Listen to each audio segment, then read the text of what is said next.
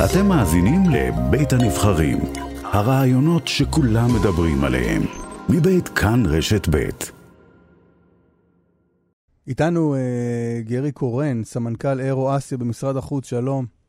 שלום, בוקר טוב לך ולמאזינים. מה עושה משרד החוץ?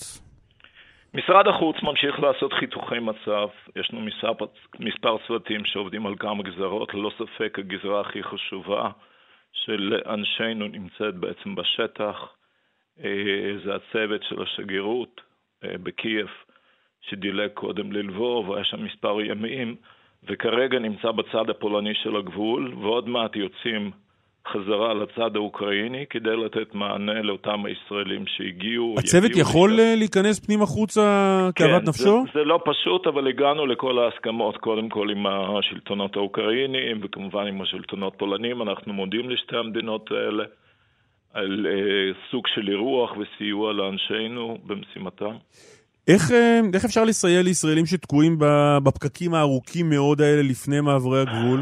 טוב, אה, אנחנו קודם כל אה, בשיטת הפוש, אה, היות ויש לנו את הרישום של כל מי שנרשם לסקר, זה מספרים מאוד גבוהים, כרגע מעל 6,000 איש שעדיין נמצאים בצד האוקראיני של הגבול, בנקודות שונות במדינה הגדולה הזאת. אנחנו בעצם שולחים להם הודעות, ותוך כדי זה גם עושים הכוונה לפי עומסי תנועה. כבר אתמול למעשה מסרנו לרוב באופן הזה שעדיף כרגע להגיע לאו דווקא לגבול עם פולין, כל המעברים שם אנשים עומדים בפקקים של קרוב ליממה. אלא לכיוון הגבול ההונגרי ויתר הגבולות. למה בעצם, עזוב רגע את הישראלים, למה בעצם האוקראינים עומדים בפקקים כאלה גדולים? למה הם לא יכולים לצאת?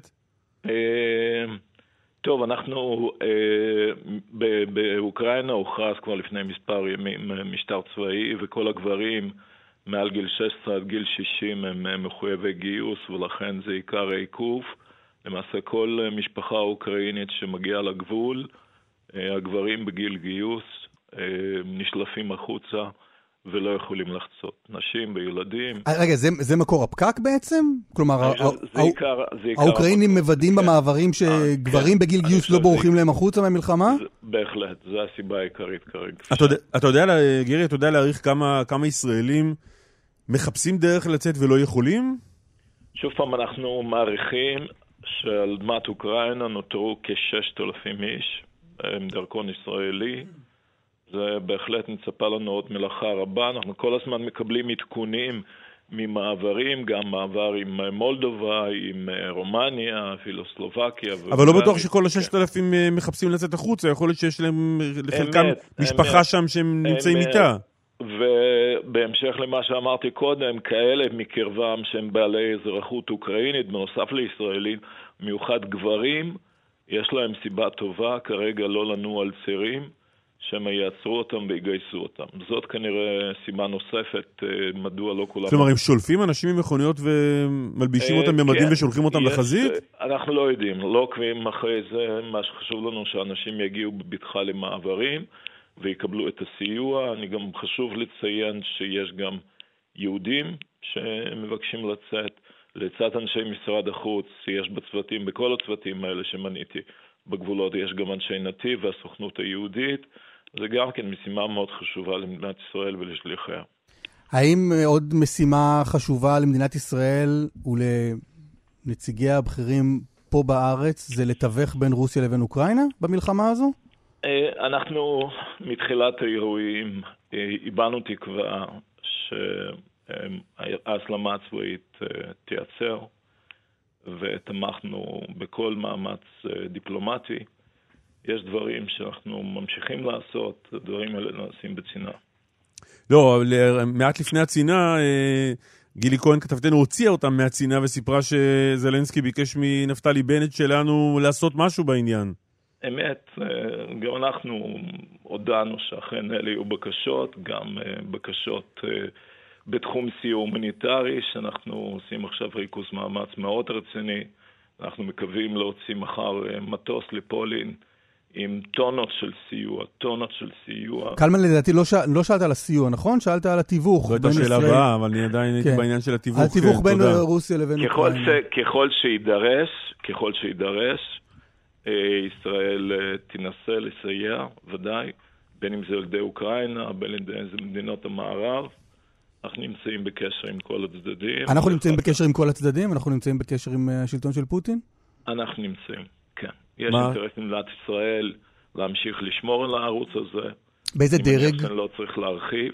ראש הממשלה, ראש הממשלה מדבר עם נשיא רוסיה? קודם כל בדרגי עבודה. למרות מה שפורסם על זימון השגריר הישראלי במוסקבה לשיחה במשרד החוץ, השיח ממשיך ומתקיים. אני גם נפגשתי פה עם השגריר הרוסי מספר פעמים, וכשנצטרך, כשיוחלט, אז יהיה גם שיח בערוצים אחרים. שעדיין לא קיים? קיים כל הזמן. לא, אתה אומר, שיח בערוצים אחרים. האם יש, שיח ברמת יש מנהיגים ערוץ, מתקיים? יש, ערוץ, יש ערוצים. כש, כשנצטרך, אני מניח שזה גם זה יתקיים. מה שאסף לדעתי התכוון זה שאחרי שהמנהיג האוקראיני ביקש מאיתנו להתערב, האם פנינו בעקבות זה לרוסים ואמרנו, לזה, אנחנו, לזה אנחנו מוכנים. לזה השבתי כשאמרתי שיש דברים שנעשים בצנעה. אה. תגיד, בגלל זה אה, ישראל לא מביעה קול אה, תקיף ונחרץ נגד רוסיה? אני חושב שההודעה של שר החוץ הייתה ברורה ותקיפה. תזכיר לנו. לפני מספר ימים. שאמר מה? היה גינוי. אנחנו נגד המתקפה הזאת כמובן. וגם אתה, אני מניח, יכול להישמע תקיף יותר כשאתה רוצה.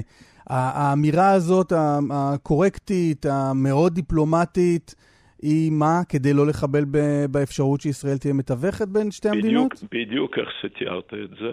לנו חשוב לשמור על כל הערוצים עם כל המדינות. אנחנו, ישנו קהילה יהודית לא רק בצד האוקראיני, גם בצד הרוסי. אה, ישנו ערוץ תיאום צבאי מול רוסיה, חשוב שהערוץ הזה לא ייפגע, הוא חיוני לביטחונה של ישראל. משרד החוץ נמצא בסכסוך עבודה. זה משפיע על הפעילות שלכם באוקראינה? מדובר בסכסוך צודק וחשוב שהוא יצלח. יחד עם זאת, כל הטיפול במשבר הזה הוחרג על ידי הוועד, ואני מברך על כך.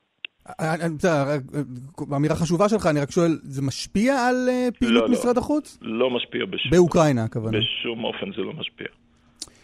גרי קורן, סמנכ"ל אירוע אסיה במשרד החוץ, תודה רבה על השיחה הזו. תודה רבה. שלום, שלום.